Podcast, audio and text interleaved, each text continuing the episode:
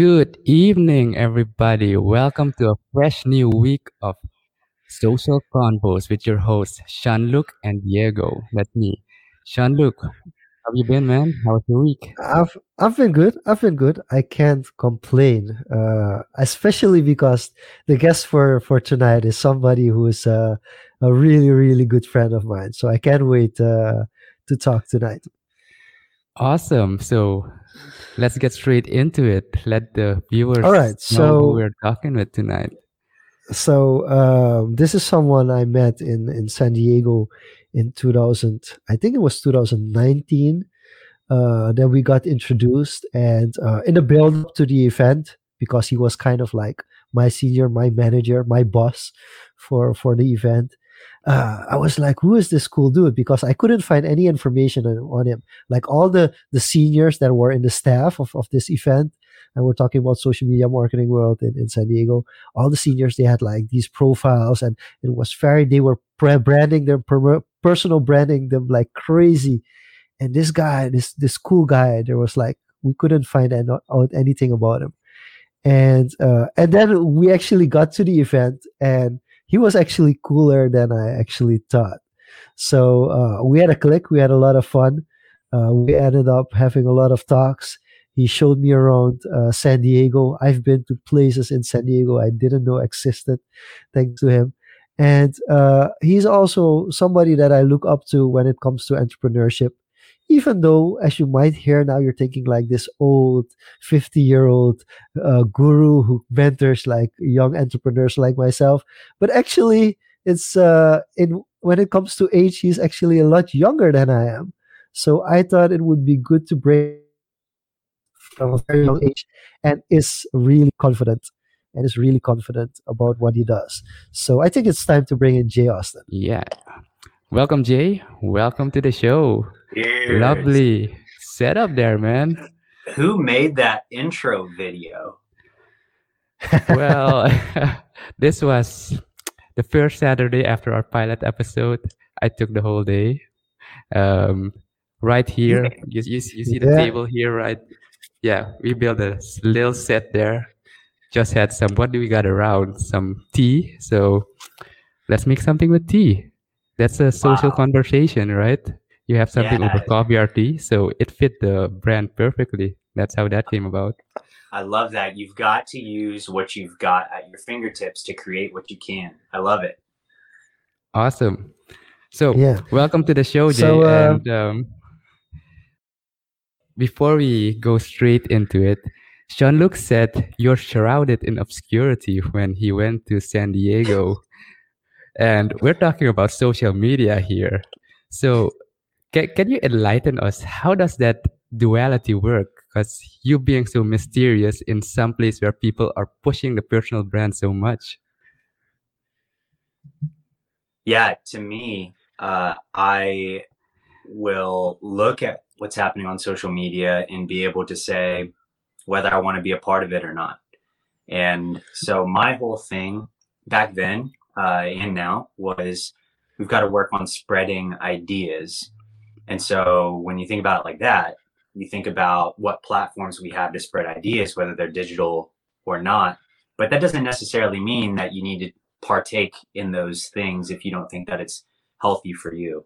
So that's why I was probably so mysterious. Yeah, I think so as well.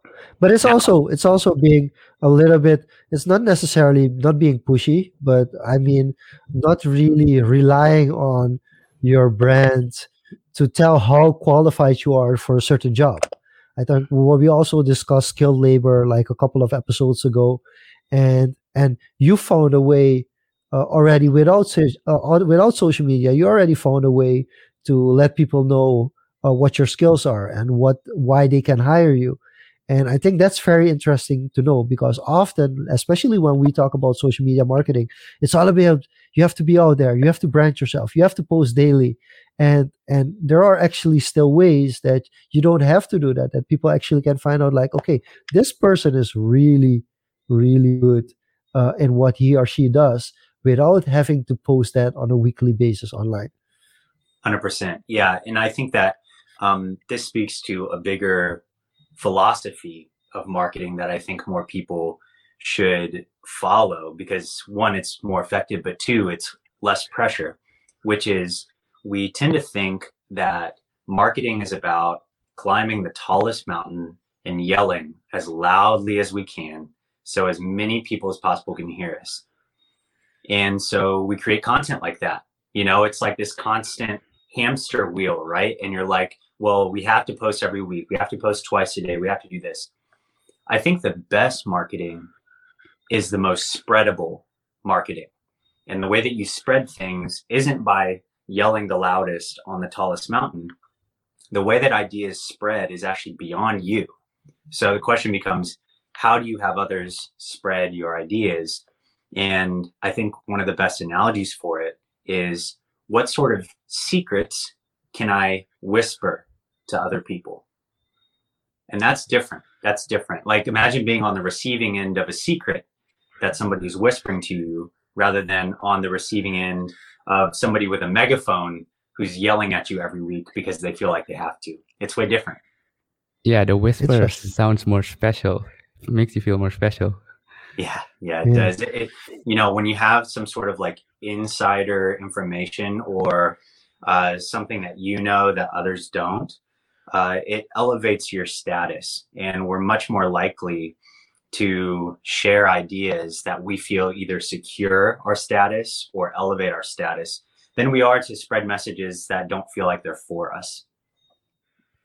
Speaking of messages, and you touched on marketing already.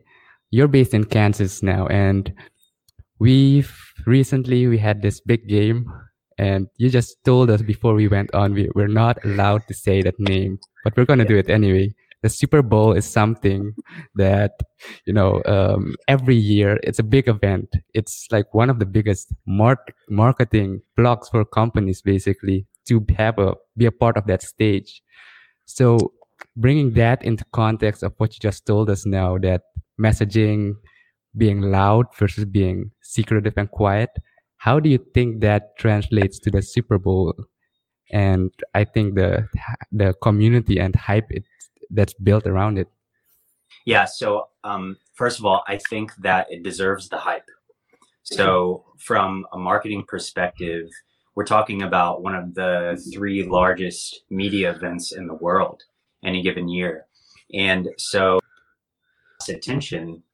And you also have uh, this very odd moment where people maybe they showed up for the game, but a lot of them showed up for you and that, I mean, like, when does that ever happen as a marketer? Like, that's your wet dream, you know?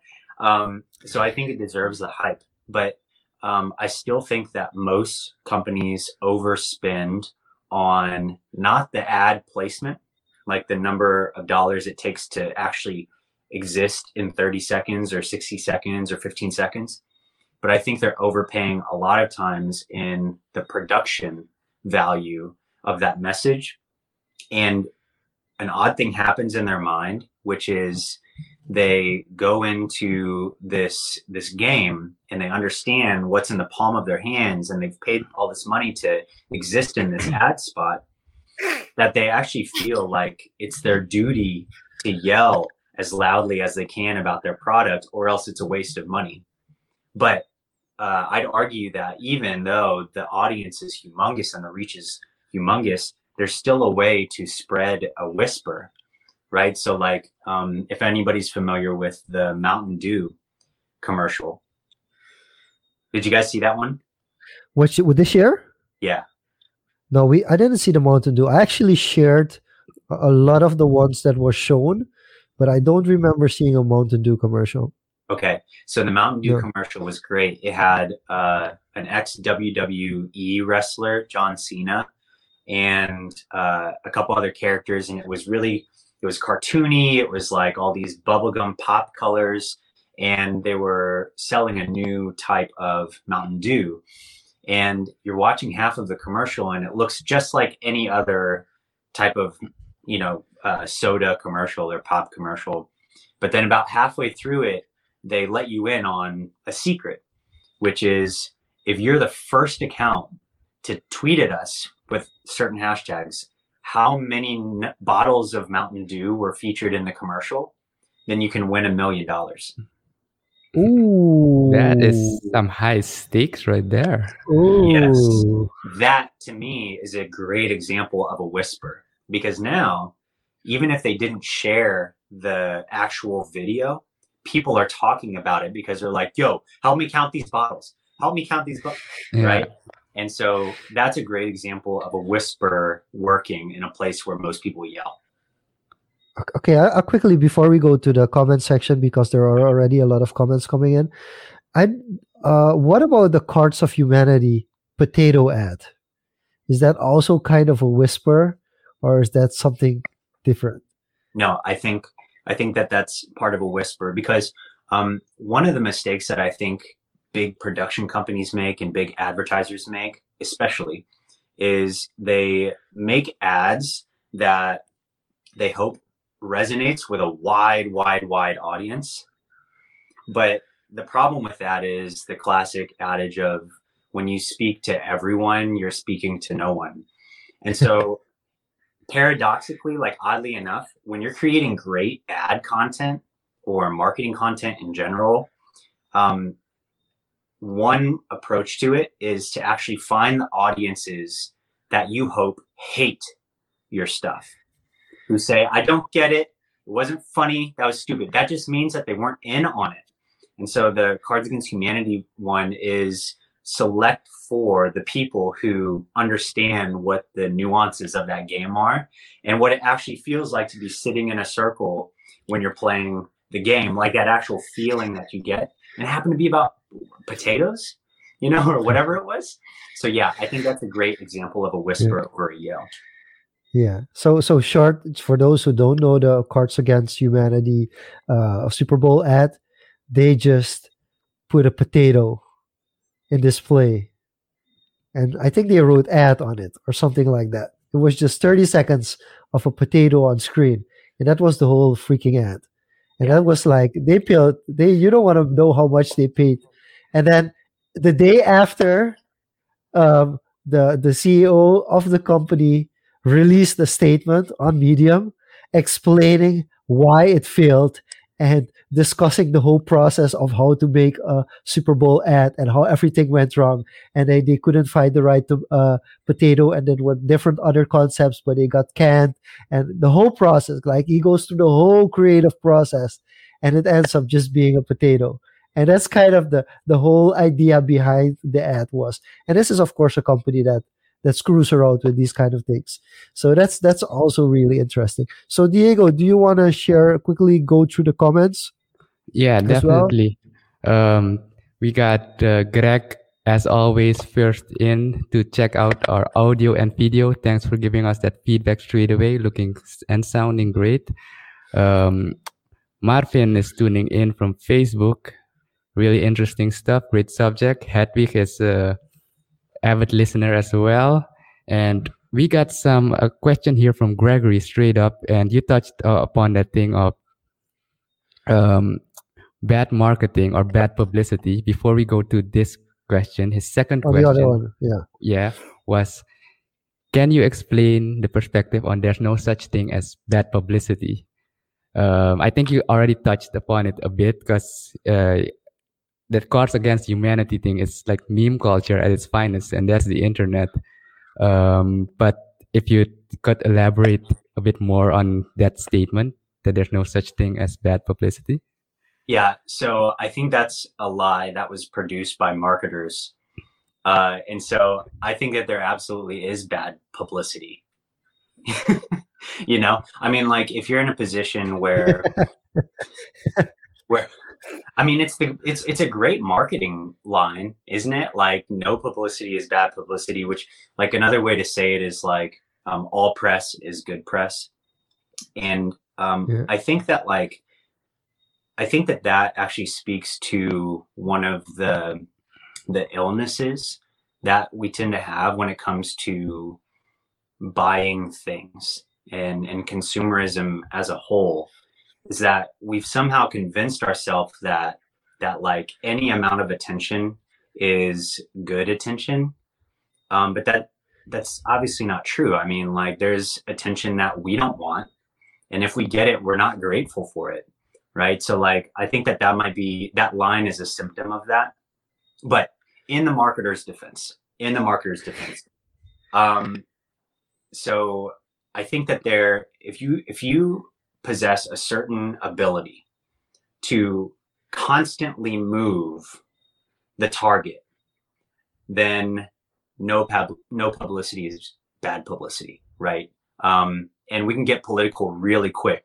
But those are the types of people who yeah. never suffer from bad publicity. Um, and then some of the most extreme people um, in whatever ideology, some of the most extreme folks, they don't care about bad publicity either because people talking badly about them adds even more cohesiveness to the in group. Uh, right? yeah. And so, course. yeah, yeah. So that's where that statement works. But if you're like trying to sell a good product, then no, come on. No. of course, there's bad publicity. Yeah, yeah, yeah. So basically, is it? Do you mean like in an extremist form, or just your style or your brand is built around that in group, knowing that there is a very big community against them? Both, both. I think yeah. it works yeah. uh, as well for brands as it does for cults. Yes. Okay, so I I do want to jump back into that uh, because we are seeing a lot of tribal culture so what, what I'm noticing in, in, in so the social media space at the moment is you have kind of two fields. You have kind of the the big mainstream, the, the Facebook Inc. kind of where everybody has to be there because we all have to be there because everybody's there. We have these small tribal communities coming up in social media uh, platforms that are really tribal based. So, do you consider that a good thing that that that these tribes are are starting to exist? Oh man, this is this is such a nuanced question because yeah. um uh, so you know I'm in the U.S. where we claim that free speech is one of the inalienable rights of our country, um, and with that freedom comes this challenge of trying to figure out what qualifies as free speech versus hate speech, um, what what qualifies as as inhibiting free speech, right? So, like, for example, when people who are more conservative minded in the US are taken off of a platform like YouTube or Twitter or Facebook, is that a publisher taking that voice away? Is it a private company saying, well, you're basically like a person who's not wearing a shirt in our store. We don't want you. Is that what it is? So it gets very tricky. And, and so um, with platforms like Parler or 4chan or 8chan, these places that essentially exist without rules around what you say, there's a really hot debate about whether that is whether that's something that should be allowed to exist. Um, so let me give you an analogy here. So like there are some people uh, who believe that people need a place to take out their anger so that they don't take it out on other people. And so uh, in the US, for example, okay. you might have had this in Suriname. There are these places called anger rooms. Do you guys have these? Yeah, we have a rage room. We have a rage room here. Rage room, rage rooms. Yeah. Yeah. Yeah, we have one. Yeah. And you're like, basically, you're giving people an outlet. And the whole argument is like, okay, well, if they go and break these plates and hit each other with pillows and stuff, then they won't shoot our schools up. That's like the that's the mindset, right? Uh, whether that works or not is just highly debatable.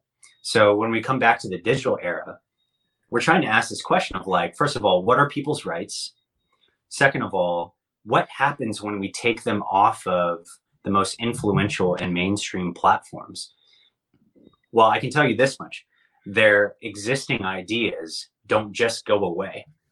If anything, their existing ideas are reinforced by the other people who believe that the platforms are out to eliminate their philosophy. And so uh, it becomes a, a really difficult situation in terms of like, like what is the end goal? Are we trying to eradicate white supremacist ideas? Are we trying to? It's it's a really complicated conversation. But personally, Jean-Luc, um, I think it's okay that these sorts of platforms exist because I'm the type of person who wants to know what somebody really thinks. That's very valuable to me.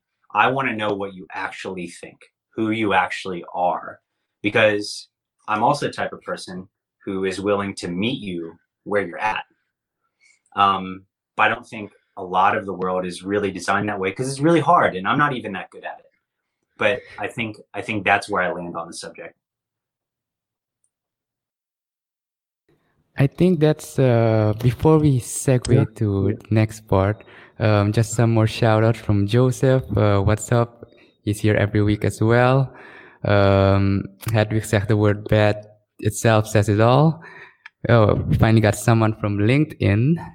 Yeah. Maybe it's not so much bad publicity, but it's controversial publicity being good publicity. Thoughts on that? So we substitute the word bad for controversial because controversial is all the rage nowadays because you got so many sides to any topic that you can't really distinguish if it's um, like a force of good or a force of evil in a sense. Yeah, Stephanie, I think that that's a, a, a fascinating point. So, controversial publicity. Um, so, the way I'd approach that is that, like, a lot of publicity is naturally controversial if it's seen by a certain audience that just doesn't agree with what you have to say. Um, when you're on the creator side of things, I there's a there's a word that we use for people like this in the US called provocateur. Provocateur. And these are people who some people believe uh, have cultivated a personality that uh, is uniquely designed to only provoke the other side into doing something out of anger. And they're a provocateur. I don't i don't think that that's the best use of your life personally uh, to like live to be controversial. Um, but i would say that like going out and saying what you actually believe while remaining open-minded to different versions of the story um, and and like challenging yourself i think that's fine. Um, again i really do think it depends on the brand right? If you're in, in brand messaging can fluctuate.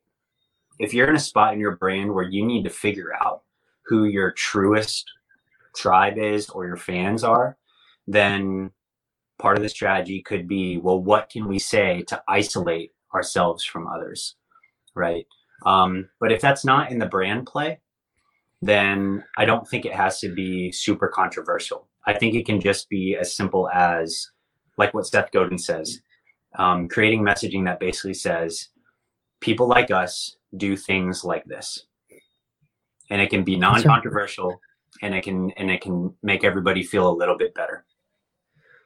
It's interesting that you say that. I remember when Guy Kawasaki was in, in San Diego, and he was just saying like, you should post on LinkedIn whatever you want. I post political stuff. I post search surfing, uh, surfing stuff, and everybody in the room was like, "Listen, you're Guy Kawasaki. You have a million followers on LinkedIn. You can't do that. you know, we can't. If we would do that, we would lose half of our following.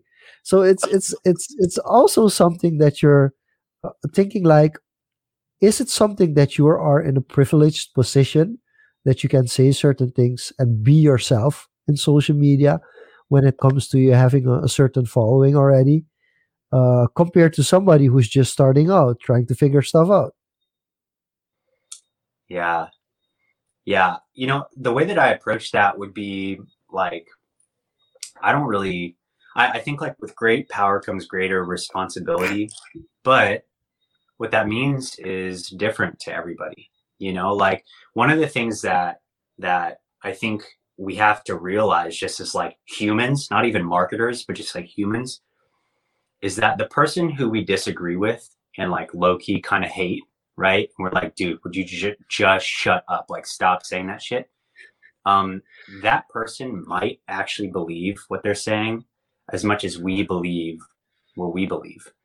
And so all of us lie, all of us fib to a certain degree, but we all believe in something as much as the other person believes in something else.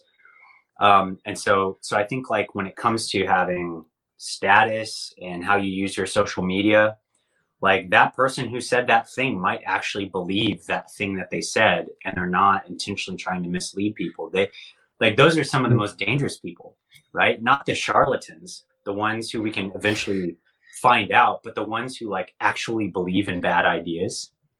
Those are the ones who are like, oh no, no, no, no, this is bad. This is this can spiral out of control, you know. Um, but like with what Guy said, um, I do think that like, especially in, well, I, this probably exists all over the world. When you reach a certain level of money and a certain status of people around you, like the way that you view the world can change drastically. Like, like the choices that you're presented are just different than the choices that other people are presented but you don't know that because you're not living their reality and and i think at that point in time that's when you can get up in front of a in front of like a thousand people on stage and say whatever you want to say and there's really no consequence to it. So i do think that like privilege moves us away from the potential outcomes of our words you know that you wouldn't be able to get away with if you were just uh, if you were just starting out in your brand. Okay. Uh, quickly one question i wanted to tell gregory. Gregory yes we have a rage room in suriname. I, honestly i have to pull up information on it but we do actually have a rage room in suriname so uh, i saw i've seen pictures and i've seen people destruct things uh, destroy things so there's definitely a rage room here I did yes. not know that either. Well, the more you yeah. know. Actually, I can think... we talk about this for a second? Can we talk about rage rooms? Yeah. Yeah. Okay. One of the things that I deeply appreciate about a rage room is that it is a it, it is an idea with a very specific audience in mind. So when if you ever go into their marketing room and you're talking with their team, I almost guarantee you that they don't care how old you are. They don't care what your income level is. What they're tapping into is, well, what do these people feel and where do they want to go with those feelings, right? What do they believe and where do they want to go with those beliefs? And that's why rage rooms are appealing to a lot of people is that even if it's not like a huge overwhelming sensation that we would have um, for me to go to a rage room and need it and to need it it would be i'm telling myself that i'm the person that can control my anger and can control my emotions and i may have been working on this for 15 or 20 years and going to that rage room makes me feel better not just because i can get my rage out but because it proves to myself that I'm not the person to take this out on another person, but I'm the person who can take it out on this plate, this pillow, this TV, whatever it is. So I, I, I think that's actually a really cool example of how most brands can and should market. Figure out what they feel, what they want to feel, what they believe, and where they want to take their beliefs. This is interesting because I think people also use social media platforms like that. Like for instance, Twitter. Like people like especially in Suriname, a lot of people use Twitter to like do their banter and things that they wouldn't normally do on other channels and uh, on a, a, burner account almost not necessarily burner account but definitely not a public and it's it's really it's really fascinating that you mentioned that because basically people are looking for a place where they can just let out. They, they, yeah, they can they can move away from daily life, and, and this is this is a constant companies as well because basically people are on social media not to connect with brands. They're on social media to be entertained to go away from their hard work. They want to relax. They want to enjoy. They want to have fun. Um, because it's it's in their leisure time basically. And then then all come in the brands. And the brands are like wait a minute. We know you're kind of relaxing. That's we can stimulate we can stimulate your brain. Let's start targeting you. Let's just dump all this information on you to get you excited about our brands whereas the general public is like yeah i mean if it's good i'll enjoy it but it's not that i'm on social media constantly to be like attacked by brands. So this is a fairy and this is this is one of the struggles that i'm struggling with as a, as a social media marketeer is basically finding the balance between on the one side saying like wow social media is amazing because you can directly be in contact with your clients and you can directly message in, in the kind of style the tone of voice that they appreciate and on the other side from a personal perspective yeah but it's it's really taking away all your privacy away all of your control. So it's it's kind of this double-edged sword where where you kind of you can either view it as you're always winning or you can view it as you're always always losing. Yes yes i agree with that. I think that like um well did you guys see the the documentary social dilemma Yes, I did. Yeah. So um, the social dilemma for for our viewers who haven't heard of that yet, um, I recommend go watching it just so that you're informed on uh, the mindsets of the people who created these things and how their perspective on what they've created has evolved over time.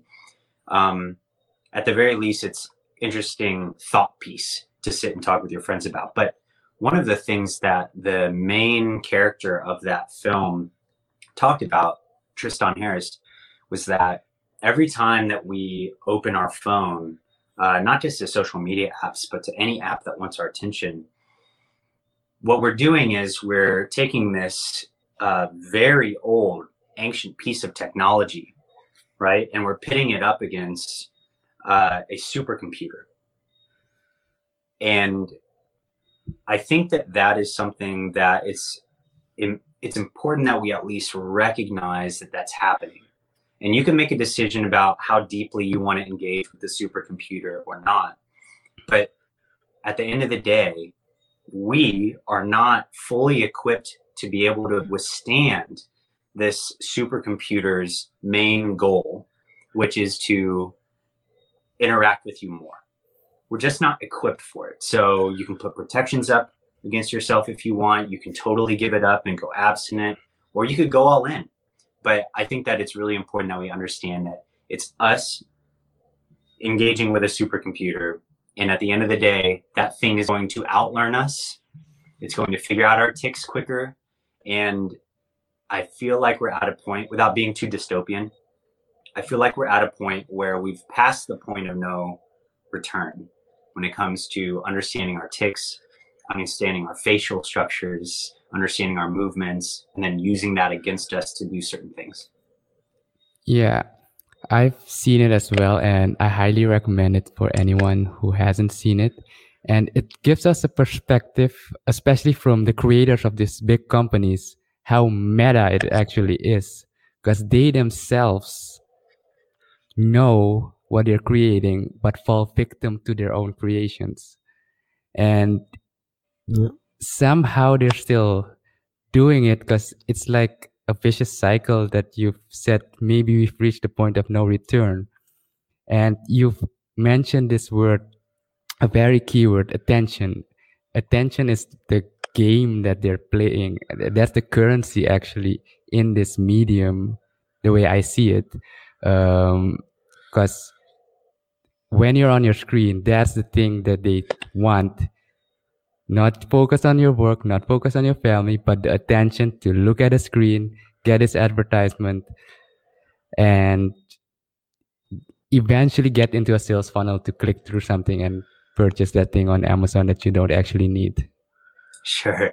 Yeah. And I think one of the marketers' dilemmas that we have is trying to figure out what role we play in that society. And uh, so I try to encourage people as often as I can, as often as the topic comes up, that if you're a marketer, your goal is not to encourage more people to buy things or to join another list. Your your responsibility is to create something that you could live with, that like elevates that person's life, and that's the that's the responsibility of a marketer. Uh, marketer. What's happening though, right, is that like I think we've told ourselves a myth about social media platforms in that that social media platforms today are the TVs of the 1950s and 60s, uh, or the newspapers of the 20s, 30s, and 40s. You know, like we've we think that it's just a substitute for those things, but it's not. It's not. That desire that you have to do the scroll down to pull down didn't exist 15 years ago. This is a new thing. It didn't exist. Nobody went to like the newspaper stand and was like, "Oh, I just have to feel a newspaper. I'm so addicted." Didn't happen. Uh, television it got close because we became uh, we put it on a schedule, right? Hey, we have to be down by 6:30 to watch the show. Um, but new technology allowed yeah. us to watch it whenever. But the the infinite scroll, this desire to do this or to reach for it when you don't have anything to reach for, that is not new, or I that's not old. That is a new thing. That is a totally new thing. And so we can't like continue to lie to ourselves that this is a harmless medium. You know. So from a marketer's perspective, uh, social media is not the only platform.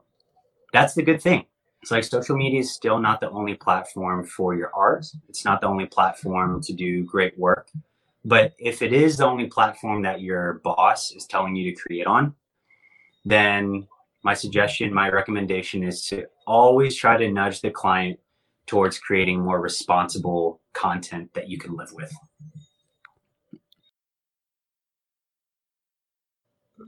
Yourself mentioned you're a marketer and also an entrepreneur. So this actually segues segues to the part of this the main topic of today building that confidence as an entrepreneur. And you having this uh, the background of a marketer let's say you know all of this. And we got these up and coming young entrepreneurs who are basically walking into this space naked unarmed so, how would you go about, or maybe if you could share with us your personal story on how you came to be the Jay that is meaningful and that wants that personal touch with the person to understand them? How did that came about? How mm. can these young entrepreneurs develop that? Yeah. Um, I am not finished getting better. I'm not. Like mm-hmm. you and and I are meeting on this trajectory that we hope is trending upwards. But some people will go down. I might go down. Some people say same. Some people go up. So I'm not finished getting better. And that's a lie that we seek out. That's one of those few lies that we actually want to hear is that if I watch Social Confoes or if I watch this piece of content that that I can be them on the screen because they're done developing. They've figured it out. Look, I'm not ever going to claim that I figured that part out. But what I think I have learned when it comes to developing confidence as a business builder, the the distinction between self-confidence and self-efficacy, self-esteem. There's a big difference between those two that's important to understand. Okay. Self confidence is situational. Okay. Self esteem is a status. Self esteem is a constant state of being. This is more important to build self esteem because if self confidence is situational, then if you find yourself in a situation that you're not confident in, then you might just quit. You might just end unless you have the self esteem that tells you that it's okay to not be confident. Does that make sense? Like, like we tend to seek out confidence. We don't necessarily need confidence. We need the base rock. We need the the the platform to launch off of, whether we have the rocket or not. Um, so here's an example, right? Okay, uh, in the NBA, right? You have these tremendous athletes, right? But all of them were 15 or 16 years old at some point in time. Okay. Now, at 15 or 16 years old, there's a chance that they were not the best basketball player on the team, right? So if they went to their competitive team and they played and they got their asses whooped, they wouldn't feel that confident, right? But if they went and they played on their little brother's team with nine year olds, they're pretty confident that they could win, right? Um, so that means that it's situational. Confidence is situational, but the self esteem existed there. The self esteem was like, I can go on any court and get better. That's my belief about myself. I can go anywhere and get better. Um, so I think that we have to make that distinction and not kick ourselves when we don't feel confident. It's not about confidence. It's about what do I do when I show up? What is my mindset when I show up? I'm going to get better. I'm going to outlast this. I'm going to have grit. I'm going to stick in there. And then, ironically, that's how you develop confidence. You show up and you show up and you show up and you show up and you show up and you start looking around and all the original people you showed up with aren't there anymore because they stopped because they let confidence or no confidence get in the way. Show up, show up, show up, show up, show up, show up, show up. You look around, you're like, holy shit, I'm like kind of the last person standing. I'm kind of good at this. But you only got that way because you showed up even when you weren't confident. We got quite and that's all I gotta say about that. Mic drop. Jean-Luc, we got uh, quite a few more comments that came in. If you want to go through them, and then we can move yeah, on. I'm, I'm not sure. And, uh, Sure. Okay. So so let's see. Um, We're, Gregory, we're gonna pick one out. I think we're gonna pick this one out. So when, how does a marketeer decide to expand the client base and start targeting a different demographic?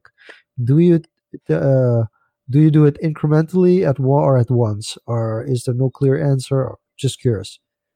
Yes, that's actually a really good answer. My suggestion, Gregory, is, and I'm reading your question again. Okay. Oh, sorry. no, that's okay. Okay.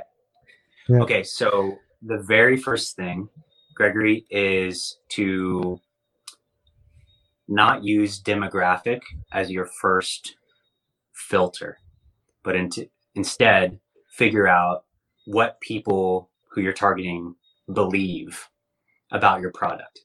So find their belief set first, and then you'll start realizing that a demographic matters at that point. But go go for their mindset first. Um, but I know I'm nitpicking. So so how do you decide to extend? Um, my suggestion is to always be trying new markets, but to do it in a way where your risk is very low, or for your client is very low.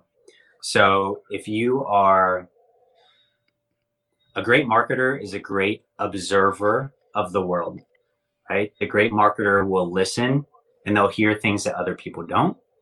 They will look and they'll see things that other people miss. And that's a skill. That's not intuitive. That's a skill. You can develop that. And so when you are there and you notice that a customer interacted with a product in a different way, and it occurs to you that you've never thought about pitching that product in that way, then develop a very small, cost effective, low risk way to explore that market. And then allow yourself to be surprised. And if it fails, it didn't cost you that much because you actually got a good ROI on it, right? Your ROI is, oh, that's not our market. That saved you a lot of money. So, so that would be my advice: is always be observing, and then test the markets all the time, and then allow yourself to be surprised.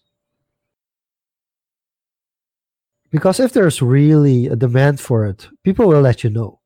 I mean you will you there will be it won't be one person. It will be like six or seven people will come up to you like are you doing that? And then all of a sudden you're going to be like is this part of my core? Should it be part of my core? And then then it, it comes automatically. But what happens often is you, you also have these people that just want to hear you out. They they just want the information and then you think that they are a potential client or they are interested but they're just trying to figure out the market so they ask you all these questions with no intentions of ever uh, purchasing a product or a service from you and then if you, you if you if you perceive that as like this is an opportunity in the market then uh, you're at higher risk of of think that there's actually no demand for but it's like six, seven people. Like, can you do this? There is a demand for it because there's so. Sorry about that. You're cutting out a bit there, Jean-Luc. Um, but I think we see where you're going with it. If there's the, the demand, people will, uh, you, you'll get a signal. And I guess the follow up to that, the thought I have is you have this data on your clients, on your marketing, and you're testing out these new waters. So you get the signals or not. But as a business marketeer, um, sticking to the theme of self-esteem and confidence, how do you integrate this hard data, factual data, these numbers, and this feeling that you have to actually deliver to your potential clients? Mm. Yeah. So approaching a new venture can be nerve wracking. And so I think one of the best ways to view yourself if you are trying to spread an idea, whether you're a marketer or not, is to consider yourself a learner. That's your primary goal. I'm a learner. I just happen to create content to uncover what I need to learn. Right. And so that's how I would use your data. And and for Gregory and anybody else who is pondering like how do you go into these different markets, here's a really tactical way to do this. Okay, a very low risk way for you and your organization to do this. Before you look for any new client, okay, find somebody who's used you more than once. And if you can't find that, then find somebody who has recommended you to somebody who they know. And every now and then, you actually find somebody who does both. They have used you more than once and they trust you. And so now they recommend you to their friends or whoever's around them. The reason why that is one of the low cost ways of entering a new market is because that person who bought multiple times might be buying your product or service or whatever uh, for a different reason than what they have recommended you for. So, so you might actually find if you imagine like a Venn diagram, you know, like the two overlaps. So what's most likely to happen is if you find a repeat client or customer uh, or somebody who's recommended you, you're not going to find two perfect circles overlying. You're going to find some sort of Venn diagram, and that's a new market. That's a whole new belief set about your product that you can start tapping into and messaging. Moving forward with that low cost going to um, using clients that have used you multiple times and actually expanding to these little communities. And we've mentioned it before the tribes. Um, you create in a sense advocates for your service or product. But do you think or let me rephrase this. There's a lot of um, these little communities and tribes coming up and about and these platforms are being built to actually differentiate themselves from the giants like facebook. And one of the recent ones uh, we've mentioned it briefly before is clubhouse. And there you get highly highly influential people and uh, in the space uh, in this little room and you as a young individual who's just touching the waters get the chance to be in the space with them. Do you think that or what's your take on these platforms bridging in a sense the gap between the people way up there and the little guys? And how does that add to building these niche communities and holding it together. Hmm.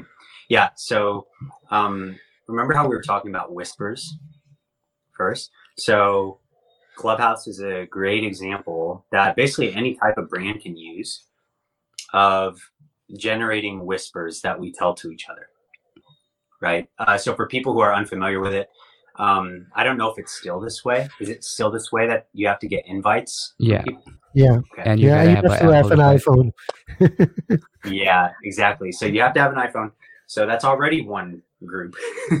but then, um, but the way that Clubhouse built its in, initial following and is still building its following is that you have to receive an invitation from someone who's already been invited to the platform. And the person who invites you only has a certain number of invitations that they can make. So they treasure it, right? Um, in theory. And so, uh, what we've seen with Clubhouse is that it felt like a status raising opportunity. And it was to a lot of people. Like, if you're the type of person who values being at an invite only event, then you loved Clubhouse, right? You still love it. What's going to happen with the platform is most likely what's happened with a lot of other platforms which is you're going to see what's called stratification. So you're going to see what appears to look like this, right? So, like, I have status because these people who I really value are on it. And instead of raising my status and equaling the playing field, it's going to go from this to this. The field is going to spread. That's what it's going to be like. It's already like that in in different parts of of the app right? So like if you were on in the early days then you had a ton of followers who signed up um, to follow you even if you weren't that good of a content creator. But if you're like a kylie jenner you know you're already up here so you're going to start seeing stratifications within clubhouse and the reason why I know that this is going to happen, like I'm gonna like stake my hat on it, is because this happens at every exclusive club anywhere in the world. like a physical exclusive club. There's always that group of people who can't stand to be with the people who they used to be. So they got it like this. And that's just really tough to manage. But I think that they're okay with that. I don't think that that Clubhouse is like really freaking out about something like that. I mean, I'm not in their internal talks, but but that's It's not in their model. No, Yeah. it's not in their model. I think that it's not in their model. I don't think that's that's what the app about. The app is about the idea that me and you and any person can just jump into a clubhouse and have Elon Musk or Mark Zuckerberg be a guest, and you can all of a sudden you're in like you're within reach of that person, which is kind of a, a, version of Twitter 2.0 because Twitter in the beginning had kind of the similar idea that uh, you would usually not be able to reach out to Richard Branson, but now you can just send him a tweet, and and, and in the beginning he would even reply to it. You know, so I think it's it's basically kind of an evolvement, a more video format of how the early social media kind of made the connections uh, closer. It's it's like you're you're you're there with one one tweet. You can tweet something out, and and Elon Musk could retweet you or respond to it, and then it's like ah, you know. And and I think that's that's something that I don't necessarily think that's a it's it is an evil. What I'm really worried about a little bit is uh, we're so into hypes and trends at the moment that if you if you can distinguish it, if you can distinguish that something is a trend and understand that it's hype today and it eventually either fades out and you know when it's going to fade out or understand that it's not going to fade out because it evolves in something else if you can make the distinction between the two you're fine. But if you cannot make the distinction between something that's really going up and up and up and it's going to crash in 30 days and something that's actually sustainable uh, that's where we get into rough rough territory yeah. And I think that's the challenge, that distinction. like something yeah Because what Jay mentioned, Yeah. especially following the social I, I quickly jump back to if uh yeah um it's it's i'm gonna take you back to 1967 with uh, Guy Debord. Guy Debord was this French philosopher, and um, he wrote The Society of the Spectacle.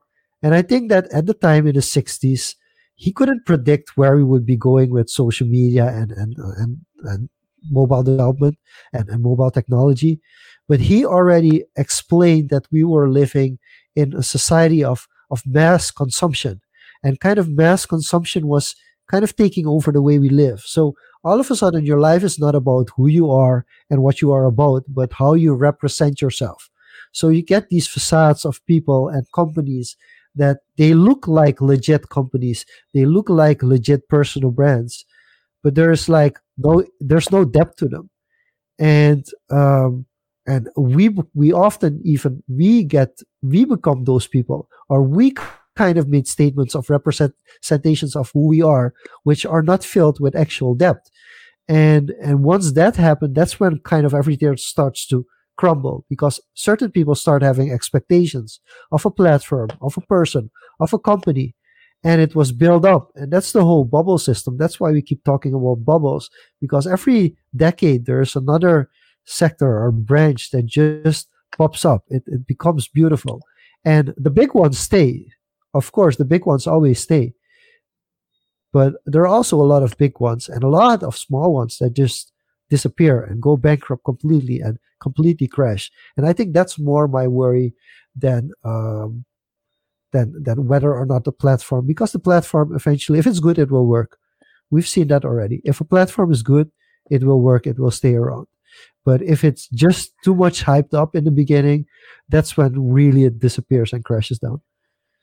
I think you gotta make a distinction as well between platform and the community that gets into that platform or is around that platform. Because it, in the end it's the people that make sure that this platform stays alive. And jay said it this stratification. If i had to describe it in another way would you say it's a dilemma of scale? Uh, in a sense that as it grows the tribe grows the community grows and then you get this bigger like gap between at first you are this close to each other but the gap gets bigger as the community grows and you get kind of out of touch with the core belief that started it. So in a sense that is kind of uh, the downfall of it and then you you get other platforms that try to do the same thing so there's a dilemma of scale. Our Facebook comes with the same thing. Our Facebook develops something that's similar. right. Yeah. And then they just get outfunded. But I mean, I think this is like, I think you bring up a good point, bro, is that like, this is a competition of incentives. You know, I think that like if Clubhouse wanted to stay very small and that's their choice, then they could make that choice. But I don't know if they are venture backed, like if they're funded by venture money. Their investors won't allow that. Their investors will not allow them to stay as small as uh, they wanted. So, but this is true for like any tribe, right? Like if you run like a a social good organization, like a nonprofit, and you don't really sell anything, but you're trying to spread an idea about a change that you want to make for most organizations, there's a, a threshold that you can't cross without sacrificing part of your mission, part of the way you operate, things like this. And so I think it's important for people who are listening, if you're running an organization, to figure out what is big enough. What is big enough? And it is completely okay if you do your work for the rest of your life and you do not attain the wealth that Mark Zuckerberg has attained. It is completely okay. Um, that is, it's almost maybe better if you don't, right? Like you wouldn't have to show up for Senate hearings and worry about all this other shit. But like, what is big enough for me? And work really hard to maintain that right at the threshold so you can do what you want to do and you can leave this earth happy knowing that you did some good shit. Speaking of Nice. getting big enough and actually deciding for yourself what you're happy with. Um, I want to go a bit personal with you, with your what you're doing now, because during the last social media conference when you are physically here, you are still running this marketing agency. You had a decent team, uh, rapidly growing, but in was it late 2019, you kind of made a switch to a new company, a new brand, a new mission. So can you tell us more about what triggered that and how that went about? What's the mission behind that? And yeah, what's the the personal happiness factor in that of doing that? So at the time that we met down in Paramaribo, and I drank far too much Parbo and Borgoe and just had a blast. Um, I was running an agency and we are producing videos all over the world, and it was super, super fun. Um, and I would not trade that time in for anything in the world. What was happening was I would look around my studio and I would only see people who had a certain level of privilege that allowed them to become videographers in the first place. You know, it's expensive. It's expensive to buy your first camera. It's expensive to take the time to learn how to do this and buy the software and everything. And uh, I had a moment where I was like, you know what? We have this magical power. We have this camera. We know how to use it. We can tell stories. I want to start telling different stories. I want to start telling stories about social issues. I want to start telling stories about people who don't have any money. I want to start telling stories about people who are held back by things like racism or sexism or ageism. Those are the stories I wanted to tell.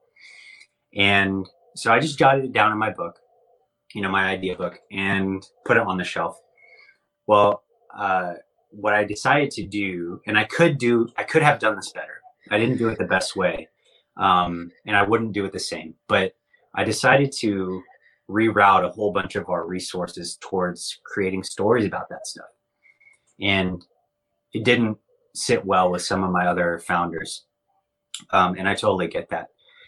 And uh, and so we ended up splitting the founding team, and that was on my birthday in 2019 and my remaining founder uh, was like, "This has been a weird birthday. Let's go get some wine and we'll finish up." And so the guy's pouring us some wine, and she's looking at me and she goes, "I have a scary question." and I'm like, "Oh my god, what?" Because it had been a crazy day. And she goes, "What if you don't do this anymore?" And I was like, "What? Wait, what do you mean?" And she's like, "What if you just like go and do that idea that you wrote down. And I was like, wow, okay, yeah, that makes sense. and it was like that. It was literally like that. Like, like it felt like it was one of the most torrential heavy downpours in Suriname. And then all of a sudden the sky goes, that's what it was like. And that idea was an idea that would basically take me to where I'm at today in launching another agency that focuses on uh, a really important topic here in the US, specifically uh, called mass incarceration. Um, and so we can get into that if you want. I don't know where you want to take it, but but that was the journey to starting that agency. I think I think we have to reinvite him uh, again, Diego. I think we definitely have to do that whole yeah. thing to unwrap. episode. Yeah.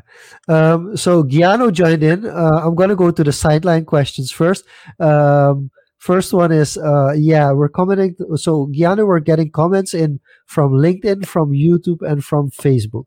So that means that you won't be able to see all the comments that we're sharing here because some will be on another platform. And uh, Jay, shout out to the to the orange beanie that you're wearing as well and then uh, to get into uh, whoa, this is a, a very long text. So, given the example of the bubble for every ten years, uh, if you if you take every platform as something that's finite instead of something that's going to last forever, I think that's the mindset change will cause you to just use that platform for the best of your ability, learn from it, make an impact, while stay agile enough to move your core abilities and impact to another platform. I think that makes a lot of sense. Um, yeah, I mean, if if we would if we would still hang on to Internet Explorer, we would feel terrible right now because this I, I don't even know if if if Streamyard would actually run on Internet Explorer. That's uh, so yeah. I I mean it's true. Let's keep it at that. Yeah. Um, first of all, shout out to Guyana. Like you are my guy. Uh, we will meet up for drinks again one day for sure, for sure. Um, and and to add to what he said, look, I think that if you are a creative person, that you should look at every new platform as a fun, creative challenge.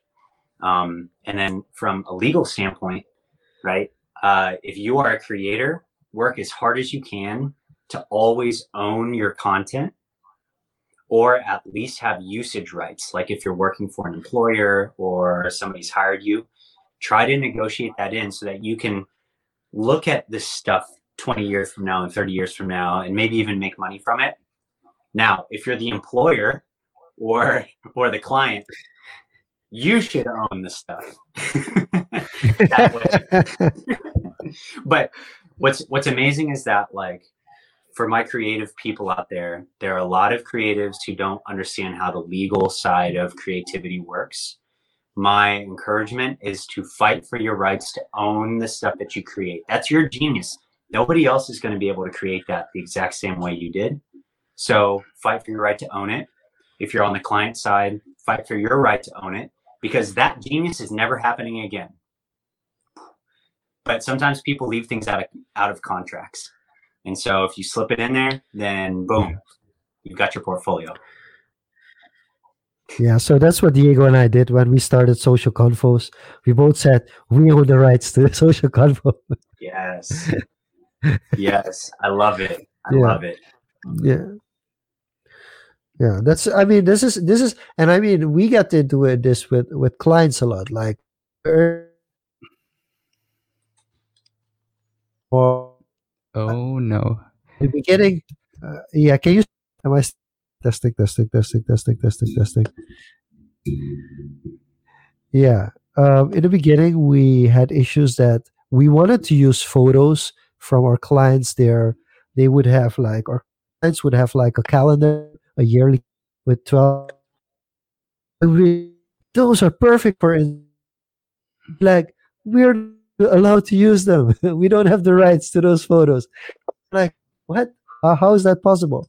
So we're we're really learning how to refurbish like we talked in the pre-talk about learn reuse content re brand content for a different platform. Just stage it around something this kind of video with three blocks of us, me, Diego, Jay.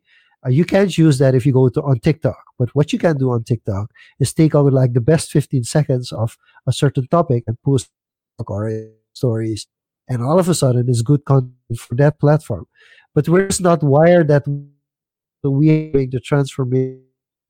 Then like, okay, we have something that's really great content, and we have to, uh, uh yeah, re uh, edit the content in such a way that it works for the platform that we want to use it for. Yeah, you cut out there a bit, but I, will I think I summarize. I'll summarize there. Um, there is a lack of this awareness on how, how the creative legal structure works, and I think me and Jean-Luc are even still struggling with it on how to actually go through that and splitting it up and all this media. There's so many Creative Commons laws, um, licensing, and this is something that scares a lot of creators as well because they just want to create. But if you want to get serious of actually running a creative business, these are things you're gonna have to deal with. So I guess to close this off, um, Jay, what would be your one takeaway on how to jumpstart this your creative venture or business without being intimidated by all this would you say just start and face it as you hit that roadblock or are there certain things you got to take into account when you start. Okay.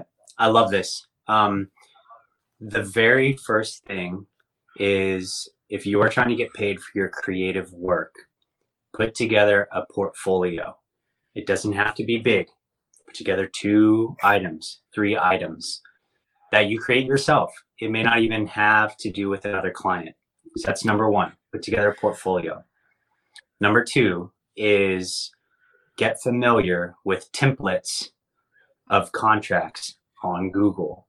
And here are the basics of the contract that you need if you're going to send this to a client. Okay. The first is that you are a contractor. The second thing is that you own everything until final delivery of the payment. That means literally, if you're a videographer, everything that you've captured after you press that record button is yours until that client pays for the final version. Okay, this is really important. The second or the third thing is make sure that you have what's called usage rights. Usage rights. Usage rights means that even after the client owns the content, after that final payment, you as a creator can still use the content that you've created in your portfolio to help you get other clients. Okay, so portfolio, right, then legal documents with those things attached to it. And now it's time to find your first client. And here's how to do it. You ask everybody who has already bought creative work. You you find somebody who has already bought this thing and here's why. You don't go after somebody who has never bought it right? The reason is because you want to find someone who has experience working with a creative person who won't abuse you new clients who have never done creative work will abuse you and they'll abuse you for two reasons one they don't know how much work it takes to be a badass creator. That's number one. So they're just going to ask you for shit that they don't even know if it's practical or correct to ask you. So they don't know. And then the second thing is you don't know what it feels like to be abused yet as a creator. Um, and so you don't know your boundaries. You don't know exactly how to say to a client, no, I can't do that. Or no, it's in our marketing agreement that only two revisions come with the work. You don't know that yet. So if you find someone who's already bought creative work, go to them and say, hey, I think there's a way that you could improve this. Um, you can be honest with them. You don't have to lie and say that you've worked with all these big name brands. They might actually find that to be a valuable asset of yours. So go find your first client. And then once you find that client, take such good care of them that it would break their heart if they never worked with you again. Do not get on this roller coaster of finding three clients, 10 clients, 12 clients, because I'm telling you, you don't even know how to handle one client yet. So handle one client at an excellent level. And then before you even try to find another client, ask them to renew their contract.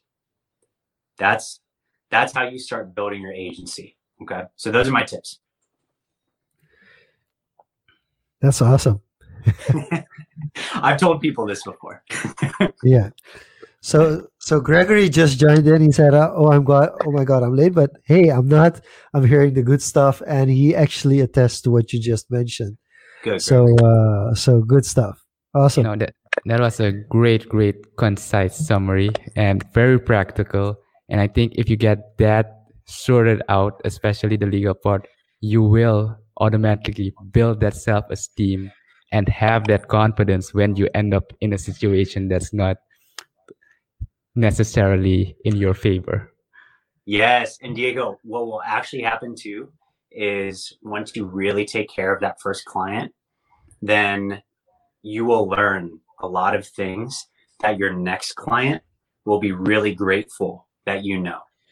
So I can't tell you how often I will approach a new client or they'll approach us and I'll say, hey, so um, if you've never been through this before, don't worry about it. Here are the next steps.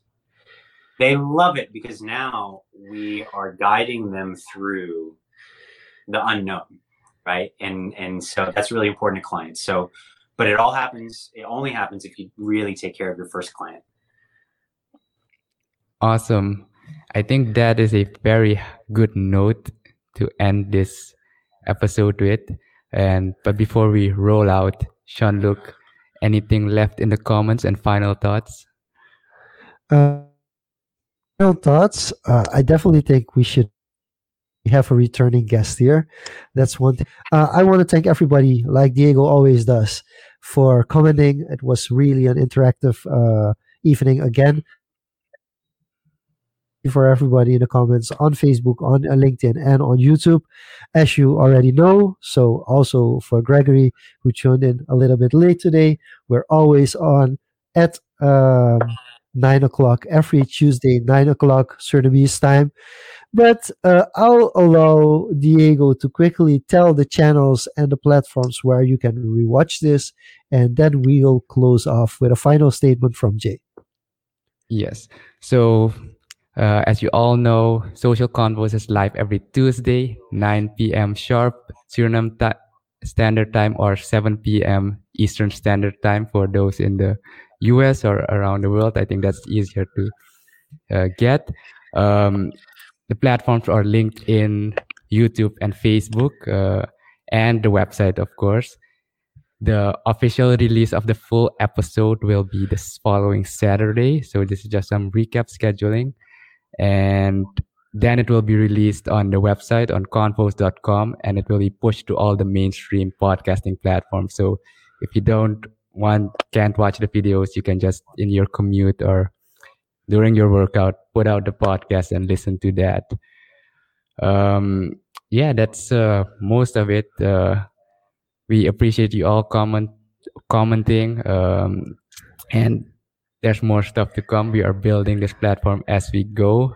And every week, the feedback we get, it's really helping us build this up.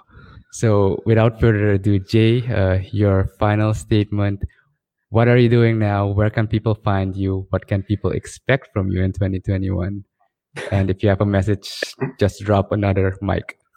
Well, we do everything very quietly and a lot of the work is US based. Um, if you want to support it, then you can go to our website, which you guys can link to, and sign up for our email list where you'll receive my notes every week. These are candid, sometimes funny, most of the time meaningful posts about the criminal legal system in the US, if that's interesting to you. So that'd be a good way to support. Um, my final words would be whether you consider yourself a marketer or another type of creator or not, I have five words for you. Create like you mean it. Only create the things that have meaning. Awesome. That was Social Convos for this week. See you next week. Bye bye.